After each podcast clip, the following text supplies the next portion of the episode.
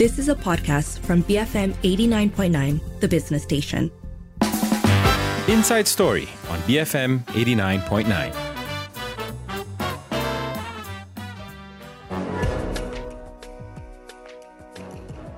Good evening. You're with Lee Tree Lin and Sharmila Ganesan. Tonight, a look at the use of boycotts as a means of creating change.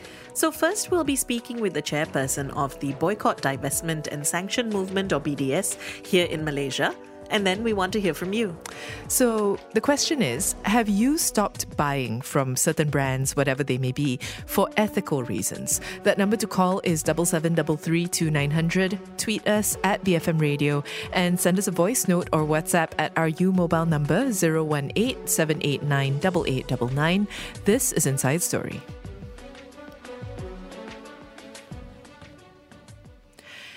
It is 6:08. So the basis of today's story, I think at this point, doesn't need a lot of introduction. We know that there has been outbursts of severe violence in the ongoing conflict between Israel and Palestine. It's now really a war, an all-out war. And for that reason, there have been renewed calls for BDS, for Boycott, Divestment and Sanction, which is a Palestinian-led movement for freedom, justice and equality, which began in 2005. It was founded by Omar Barghouti and Rami Shad. And it advocates for, well, those three things: boycotts, divestments, and economic sanctions against Israel as a way to push for Palestinian liberation. And it also has a presence, as you would expect, here in Malaysia. Yes, so because BDS has since become a global movement, really, and it is supported across the world by different unions, churches, NGOs, movements. And if we look at what the Malaysian BDS calls for, so they urge action to pressure Israel to comply with international law with three demands: ending occupation and colonization of all Arab lands, dismantling the apartheid wall, recognizing the fundamental rights of the Arab-Palestinian citizens of Israel to full equality, and respecting, protecting, and promoting the rights of Palestinian refugees to return to their homes and properties as stipulated in the UN Resolution 194. Now, BDS Malaysia leads calls and demands for BDS in Malaysia. They also raise awareness about the plight of Palestinians through their activities, and they also organize and participate in global BDS activities. So at this point, I think, to be clear, we are talking about this because it's in the news, and therefore it's kind of the most immediate lens to look at this through. But more broadly, I think the question today in some ways really focuses on whether or not movements like these are effective ways of making your point heard. Because we talk a lot about this, right? What it means to participate in democracy and voting, obviously. There are other ways of, you know, engaging in civil society. But another thing that people talk about is essentially putting your money where your mouth is, or in this case, choosing not to. And I think that it's an interesting question to talk about whether or not we in general, people, change our consumption habits based on our ethics, based on what we perceive to be right or wrong. Because the BDS movement in itself is not without its critics. Of course, they are the sort of all-out critics because they don't support the Palestinian cause. But then there are also the more nuanced criticisms about whether it is at all effective, and whether it is... whether this sort of pressure works within the global economy that we have. And global economy is also very interesting, yes, because different BDS movements around the world call for the boycott of different brands. And, yes, and we've seen that affect brands here in Malaysia, despite the fact that our local arms are actually different from the international versions. Yeah. And also even the boycott, divestment, sanction, the consumer can really only participate in the boycott. In the B, yeah. Yeah, the D and the S part of it actually requires a larger top-down action, which is often beyond the boycott. Of course, you can argue the boycott could lead to the divestment and the sanction, but it is a sort of complex interplay of economic factors, all of which to say, I think it is interesting because this conversation has come back up again now. So whether now is the time to be pushing for boycotts, whether it's effective. I think these are interesting conversations to have right now, and important conversations. So we're going to be speaking with Professor Dr. Mohamed Nazari Ismail, who is the chairperson of the BDS movement in the country. But we are also broadening the question and wanting to know whether you've ever stopped buying from certain brands for ethical reasons to make a point. That number to call is 7733 2900. Send us a voice note or WhatsApp 018-789-8899 and tweet us at BFM Radio. Break from mediocrity. BFM 89.9. It is 6:14 and you're listening to Inside Story with Lynn and Sharmila. We're talking today about putting your money where your mouth is and essentially creating change through not buying from certain brands. And we're asking you whether this is something you've done. Have you stopped buying from brands for ethical reasons? What was that like? That number to call 7733 2900. Send us a voice note or WhatsApp 018-789-8899 and tweet us at BFM Radio. Joining us now, we have Professor Dr. Mohamed Nazari Ismail, who is the chairperson of the BDS movement in Malaysia. Prof. Nazari, thanks so much for speaking with us. Thank you for having me. So calls to boycott brands have resurfaced following the Israeli siege on Palestine. What have you observed in terms of public participation this time round? Yes, thank you very much again. Yeah, you are right. It has appeared in the media, but yet actually the activities of boycott has been going on, but it was not really covered by the media. It has been going on because the injustice in Palestine has been going on for decades. Actually, this started even before 1948. But what has happened is that in recent years, the media has not been covering the atrocities in Palestine prior to, for example, October 7th. Recently, there was a lot of atrocities. There were a lot of atrocities going on in the West Bank. Settlers were attacking Palestinian villages and they were killing the Palestinians there. There was atrocities in the masjid, in the mosque. But the coverage of the media was, in my opinion, quite minimal. So many people were not aware of all these atrocities. But recently, as we know, the genocide that is taking place is actually horrifying. It's too horrifying for people around the world, and that's the reason why everybody cannot wait to participate in a boycott of companies that are complicit in this genocide that is going on in Palestine at the moment. Now, almost 6,000 have been killed in Gaza, including babies and including women. Hospitals have been bombed. So, as I said just now, the public has been contacting us, asking us how can we participate in boycott this time around. So to that end then, what sorts of efforts have been made to get the boycotts off the ground? What are you doing to sustain it? Well, this time around, to be honest with you, we don't have to do much in order to get it off the ground, because the as I said, what is happening in Gaza now is the impetus, give the strength for people, motivation for people to get involved. So we don't have to do much. We simply share posters and we make sure our FB page, Instagram page, websites and Twitter platforms are all updated with the latest information. Because people keep contacting us, trying to know which companies should they boycott, etc. So it's actually quite tough to handle, because we can discuss later, our targets are quite limited in number, but they want to boycott as many companies as possible. In order to sustain it, actually what is sustaining it at the moment are basically the atrocities going on in Gaza. As long as the atrocities are going on, then the boycotts will probably increase. The motivation to get involved in boycotts is going to increase. And the only thing that we need to do now is to simply make sure that everybody continue to be aware and be informed of what is happening in Palestine at the moment. Thank you. What can you tell us about the impact that BDS has had on pushing for a free Palestine?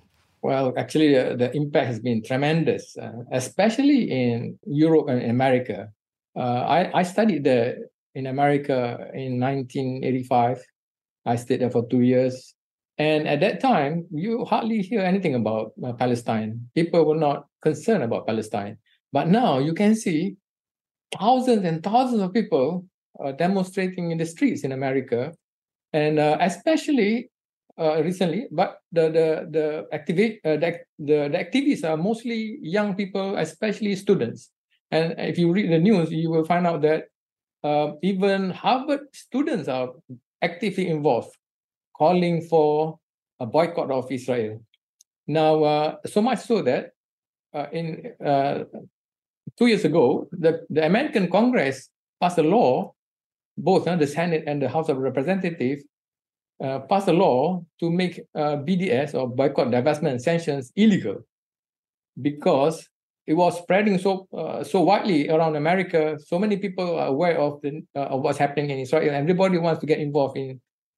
So many people want to get involved in these BDS efforts to boycott Israel, to make Israel pay for the atrocities they are committing against the Palestinians. So the impact has been tremendous, not only in America but also in other countries. If you read the news in Australia recently, there was a festival in Sydney, and many artists pull out because of the presence of Israeli sponsorship of that festival. BDS organizations are all over the world, including in Korea, and also in New Zealand. So, and now we hear that some of the companies that are seen to be complicit in the Middle East have closed down. Their branches have closed down because people simply do not come to this. For example, McDonald's, I heard in Arab countries, McDonald's have closed down because people simply have boycotted, and not many people go to those restaurants now. So the impact, yes, has been tremendous all over the world, especially in America, because in America it's difficult to explain this. For some reason, I see that this the conscience, the sense of justice is actually very, very strong over there in America. Even though America as a government supports Israel, as we know, providing Israel with weapons and money, etc., but ordinary Americans are fed up with what's happening in Palestine. They are really sick to see all these killings going on. So I see this BDS going to gain ground in the coming months. Prof, now about the local movement, your website has identified companies that have ties to Israel. What is the criteria that you use to determine which companies to boycott, and how do you verify these links to Israel?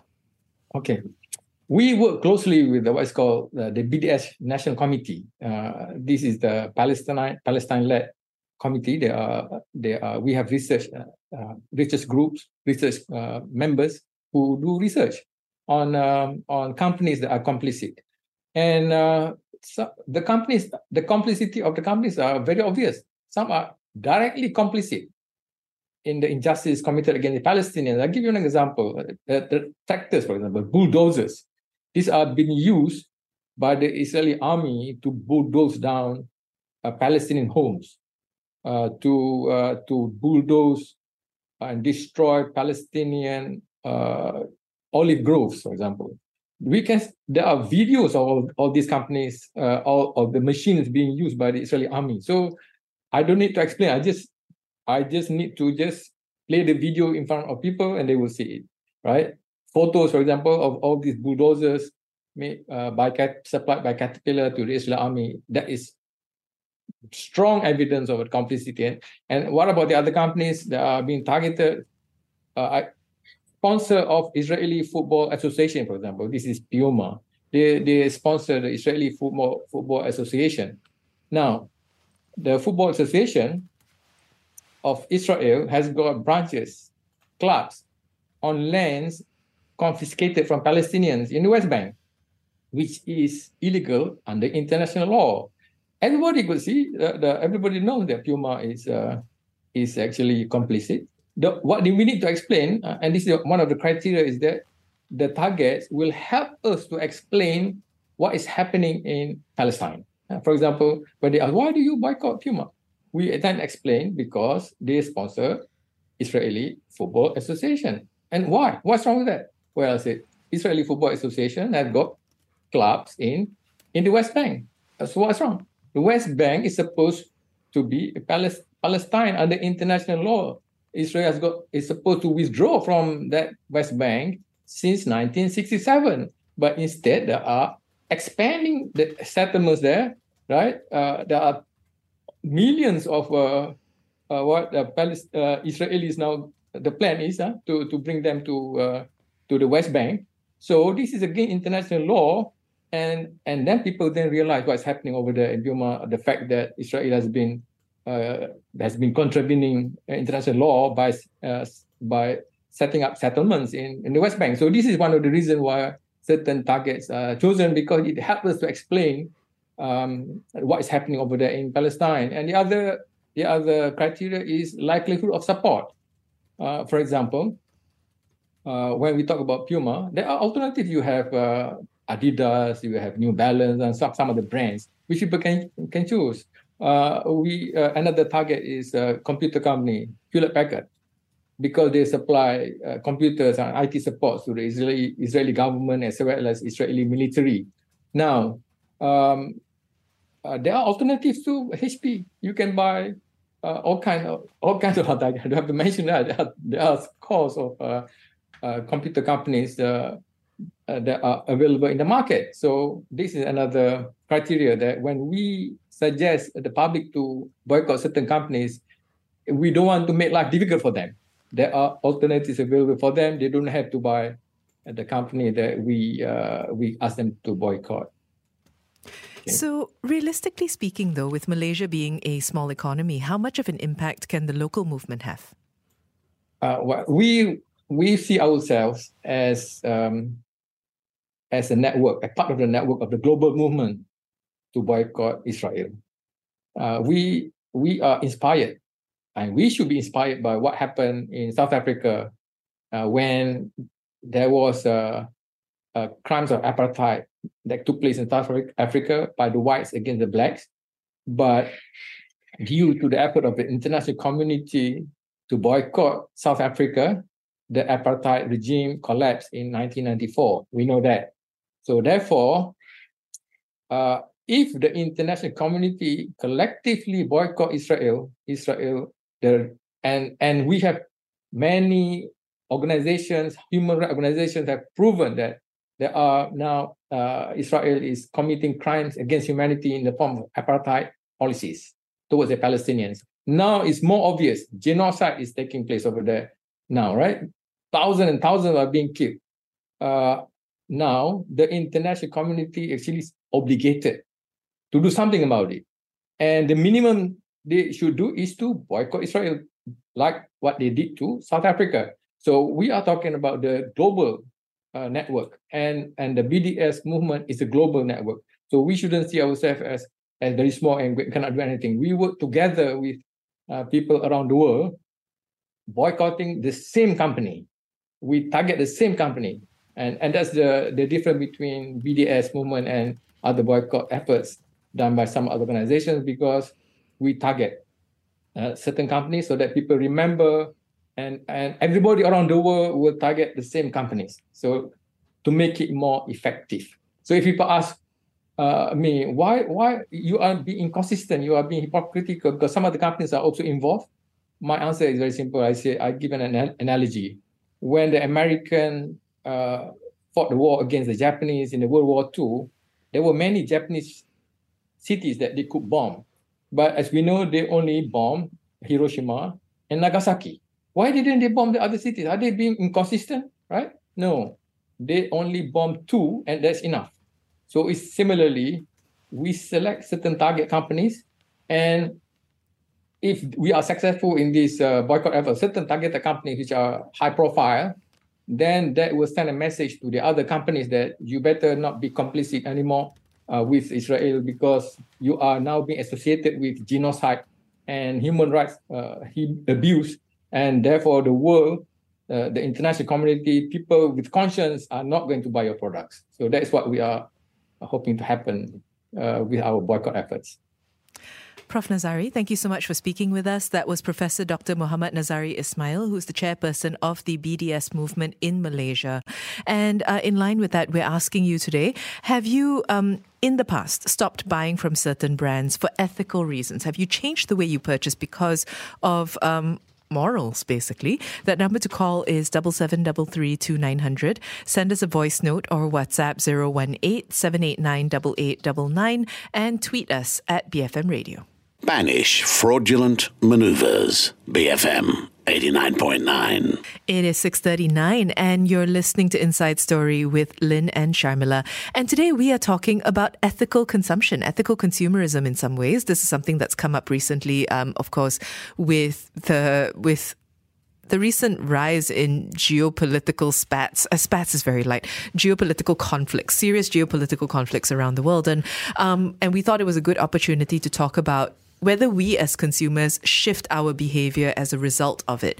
And that's the question we're asking you. Have you ever boycotted or chosen not to buy from certain brands for ethical reasons? You can call 7733 2900, send a voice note to 018 789 8899 or a WhatsApp. You can also tweet us at BFM Radio. So we have a number of thoughts coming in. Let's start with this from an anonymous listener who says, yes, I've boycotted a fast food joint, my favorite face and hand cream, as far back as the 90s. Only lapsed on the fast food joint a couple of years back because it was reported that the local franchise had been given to another owner.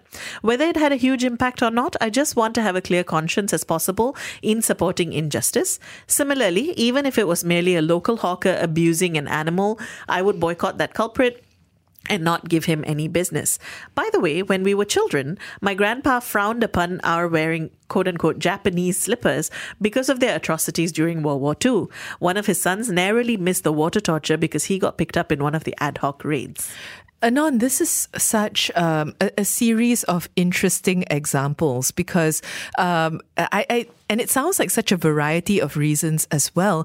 I think this point about as clear a conscience as possible is interesting, particularly because we do have options. We are increasingly living in a world in which there's such serious competition among businesses for our attention and our money that even if you are loyal to one, that can change. I also think this wartime reference is interesting because a lot of people, I think, have felt this way over the years, whether it's about Japan or whether it's about, well, any number of the adversaries in wars. The wartime reference is interesting. It also, and Anon, your example also highlights really the personal, how for some people this can be personal, because what cause matters when you choose to boycott something and make that decision can really differ from person to person, right?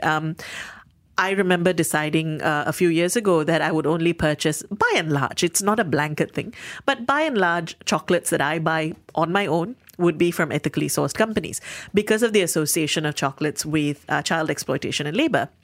I'm certainly not saying everyone needs to make that decision. It's just that for me, it was an important cause. And I think that's okay too. Yes.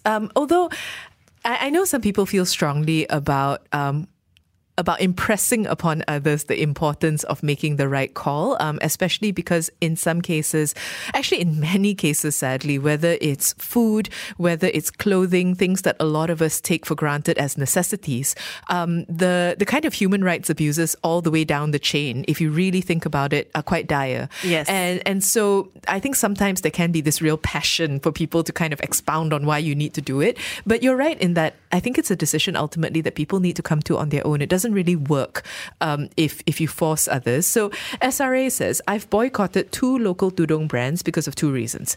The first brand is because, this feels like a guess who, but the first brand is because they allegedly stole local designers' artwork, and they have not justified the improper utilization of public funds given to the mother company. The second one is because I disagree with the face of the brand, who often causes controversies and uses religion as a means to gain profit. It's a way for me to protest using my power as a consumer.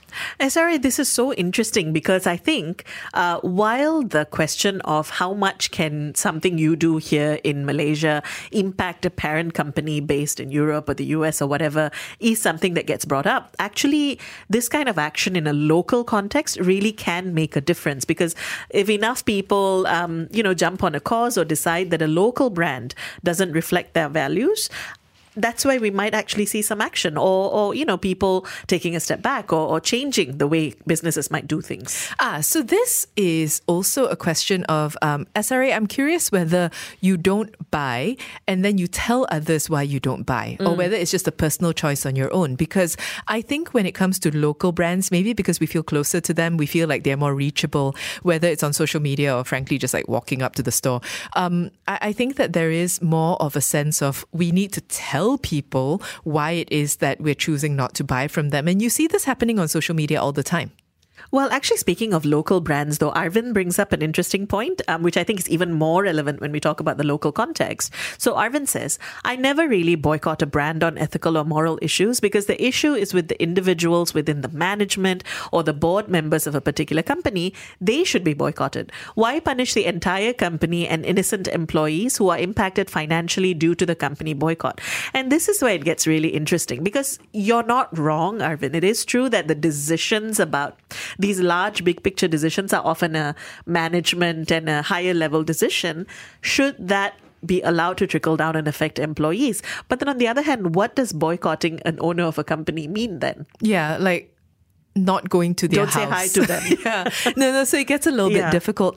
I also think this is interesting, also following on our earlier message saying that why I don't buy from these two companies is because, a number of reasons, but they reference the founders. Mm. They referenced in both cases the actions of the founder, in one in particular. Yes. And in that instance, it was enough to inform the entire company's ethos, right? But Arvind, I think the other thing to consider here is that the boycott is often it's not meant to make that kind of individual impact, right? What it's supposed to do, in theory, is that if enough people stop buying, or if enough pressure is applied on a company, including its employees saying, hey, why do we still take the stand if it means that we are getting pressured, or if it means that you're having to lay us off, then is that also a way of applying pressure to people in management within the company? It's painful. I'm not saying it's not painful, but isn't that one pathway as well? Well, also because the argument can be made that a boycott doesn't necessarily mean shut that company down. No. A boycott means pressure the company to do things differently. And that doesn't have to mean employees lose out. It actually just means that the company could reassess its priorities. And ideally, I think that's what it's about. It's not necessarily about shutting companies down, unless, of course, you completely disagree with what the company stands for, in which case that's a different sort of boycott action. So let us know, have you ever stopped buying from certain brands for ethical reasons? That number to call is 7733 2900. You can send us a voice note or WhatsApp 018-789-8899 and tweet us at BFM Radio. Because freedom matters. BFM 89.9. BFM 89.9. That was Blondie with Dreaming. It is 6:51 and you're listening to Inside Story with Lynn and Sharmila. And we're talking today about being ethical consumers and asking you whether you have ever stopped purchasing from certain brands for ethical reasons. That number to call is 7733 2900. You can also send us a voice note or WhatsApp 018-789-8899 and tweet us at BFM Radio. So, back to the messages, we do have this from actually a pair of people talking about animals. And MC Yong says, how about going meatless because of cruelty to animals, etc.? A boycott of meat, being vegetarian by choice, not because of religion. Well, that actually reminds me of the huge issue that we had in the US between Oprah Winfrey and the meat farming industry, right? Remember when she had that show and called out the farming industry? And I do think that these sorts of actions can have significant impact. And it really depends on your values. So I know that this is about vegetarianism and not veganism, but I think that one way to think of it as a boycott of meat is also that I come back to the social media point. I know that for some people it can be tiring. Sometimes I count myself among them. It can be tiring to see what feels like an endless series of virtue signals on social media. But I've also seen a lot of people kind of taking to it to, for example, posts of people drinking milk and then commenting about that being part of the milk industry or the meat industry and trying to make that point. So I think sometimes a personal boycott extends into the public when you make it so. And I think it really depends whether your appetite for consuming that kind of messaging on social media versus something that's construed more like a public action. I think it really differs from person to person. So an anonymous listener actually brings up an interesting point saying, I miss the against animal testing drive. Of late, not as many brands are carrying that disclaimer. Let's not forget to uphold this movement. And that's actually so interesting because I wonder whether they don't carry it anymore because a lot of companies have stopped doing it. Not enough. There are still companies that do it. But I also wonder whether we're seeing it less because it's actually now become more the norm and an expected norm. Yes. So sorry, I'm choosing my words carefully because please correct me if I'm wrong. If anybody knows better, this just came in, so I haven't had time to look it up. But I think that, for example, the EU. So different markets have different standards, right? Yes. For what is permissible. So, for example, I believe within the EU, it is the norm, and it is expected that in order to enter the EU market, that you are not going to have tested on animals, and that is different in a place like, for example, China, which is also a huge market, where in that instance, in order to enter the Chinese market, they do need to be tested. And so I think because of that, and because of that weirdness, it's maybe hard for brands who sell in, for example, both places to make the claim that they do not test on animals. Oh, that's actually a very interesting point. And these things also go in cycles, right? Because, at one point using ethically sourced and slapping it on every item you sell was quite a thing as well. Because I think this is important. Yes. But I've also realized in trying to do research about it that it's become increasingly complicated, partly because also in some instances, the ingredients were tested on animals. I was going to say, because your supply chain being tested on animals or not is very different from that product having animal testing labs. And they can claim not to do it if they don't own the lab. So it's a very complicated question. Again, that's why ethically sourced boycotts based on ethical practice is so difficult to put in place. Even though you do your best. Yes. Fazli, meanwhile, tying it back to current affairs, saying, no brands, but I do my best to shun films that star open supporters of Israel. Gal Gadot being the most obvious example, who served in the IDF, openly condemns Palestinians. Might not make a difference, but I'd rather keep Zionist supporters off my entertainment as much as possible. Interesting. So Gal Gadot, I remember that being a big one because she posted it on, again, social media, here we are, and that turned a lot of people off. It's kind of interesting because in part, we are also seeing a lot of people bombarding the social media presences of various celebrities and influencers who have spoken up on either side. Yes. And getting a lot of this. So I think, I don't know, Fazli, whether it doesn't make much of a difference. Because in the end, it might affect the bottom line for entertainers. Yes, or it might just actually pressure them publicly and force them to contend with their opinions on a public platform. OSK says, I boycott businesses that don't have diversity in their workforce, from retail shops to banks to restaurants, etc. More Malaysians should do so. I also boycott restaurants that serve shark's fin. Even if I'm not ordering it, if it's on the menu, I don't go there. There's literally hundreds of restaurants in KL that still serve it with no qualms at very low prices too. The shark fin is so interesting because even just in the last maybe 15 years or so, I've seen such a drop. I admit that there it's still there in many restaurants, but even things like weddings or formal dinners, I've noticed that it's much less common to have shark fin on the menu now. So that's actually an example of the sort of conversation pushing and changing cultural norms. I'm curious, OSK, about whether you... how this boycott extends to things like family dinners or company dinners or wedding dinners, because that is, I'm thinking about the type of restaurant that we're talking about. That tends to be the sorts of things that get held there. And I also generally boycott shark's fin, so I get it. But I find the talking to people about it, especially in the context of social situations, like large social situations, can be a little dicier. I'm also very curious about that. I boycott businesses that don't have diversity in their workforce, because I'm wondering how you do that in Malaysia, because I'm thinking about it and I feel like so many companies wouldn't really fulfill that criteria.